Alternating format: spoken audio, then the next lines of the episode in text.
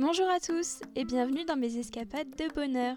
Je m'appelle Emma et je vous fais voyager chaque semaine vers une nouvelle destination pour vous offrir quelques minutes d'évasion.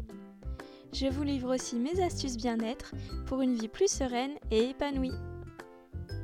Pour cette nouvelle escapade, nous partons entre la Drôme et le Vaucluse, explorer le village troglodytique de Bari, accroché au flanc d'une colline au-dessus du Tricastin. Je tiens à remercier Élise qui m'a fait découvrir ce lieu incroyable l'été dernier.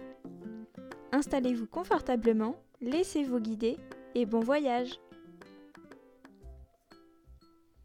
J'arrive au sommet de la colline. La route est bordée par toutes sortes d'arbres typiques du sud de la France. Des oliviers, des mimosas, des cyprès. Le temps est doux et quelques cigales chantent. La sécheresse de ce mois d'août rend le lieu presque désertique. Je continue d'avancer et j'aperçois au loin les premières petites maisons, construites à même la falaise. Le village et la falaise semblent ne faire qu'un, comme si on avait gravé les habitations dans la roche. Seule la façade est en pierre taillée et la toiture en tulle. Cet endroit est hors du temps. Je me sens privilégiée de découvrir ce site unique. Je découvre le village abandonné et m'aventure dans une des habitations troglodytiques. À l'intérieur, il fait plus frais, je touche la pierre et elle est même froide. Je visite ces petites maisonnettes construites autour d'une pièce centrale. Plus personne n'habite le village depuis 1914, mais les ouvertures, la cheminée en pierre et les petits escaliers me projettent à l'époque des derniers habitants. Je m'amuse à imaginer le rôle de chaque pièce. Ici une cuisine, Là, une chambre d'enfant. Et pourquoi pas un petit jardin potager ou quelques brebis devant la maison.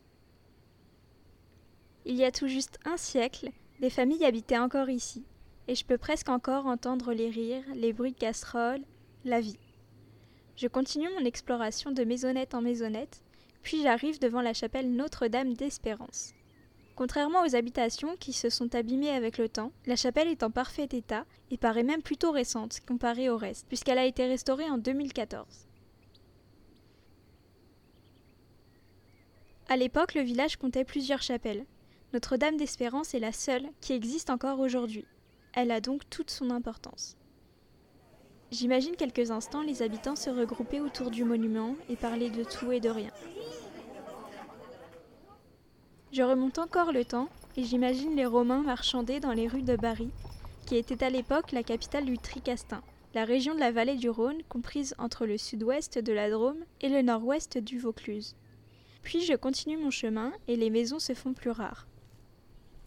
J'emprunte alors un petit sentier pour continuer ma balade.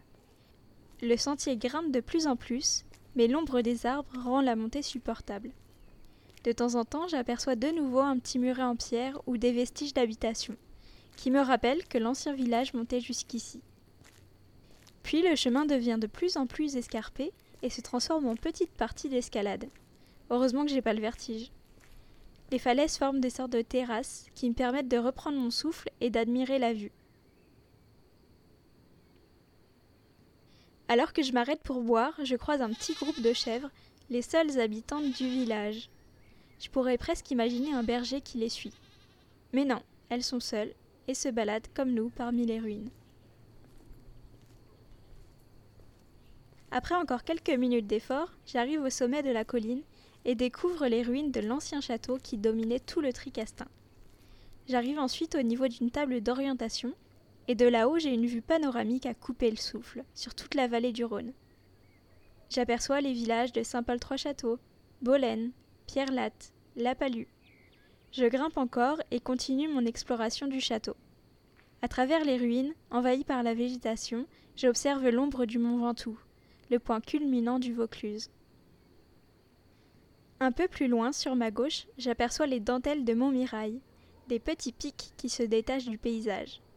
Et en effet, on dirait de la dentelle, tellement la chaîne de montagnes paraît fine et élégante. Après quelques minutes, assise sur un muret à admirer le paysage, il est temps de redescendre. Je prends le chemin de l'autre côté du château, c'est moins escarpé et je découvre encore de nouvelles ruines. Parfois seulement des murets, mais des fois ce sont des petites maisonnettes en pierre qui sont encore debout, envahies par les arbres et abîmées par le temps.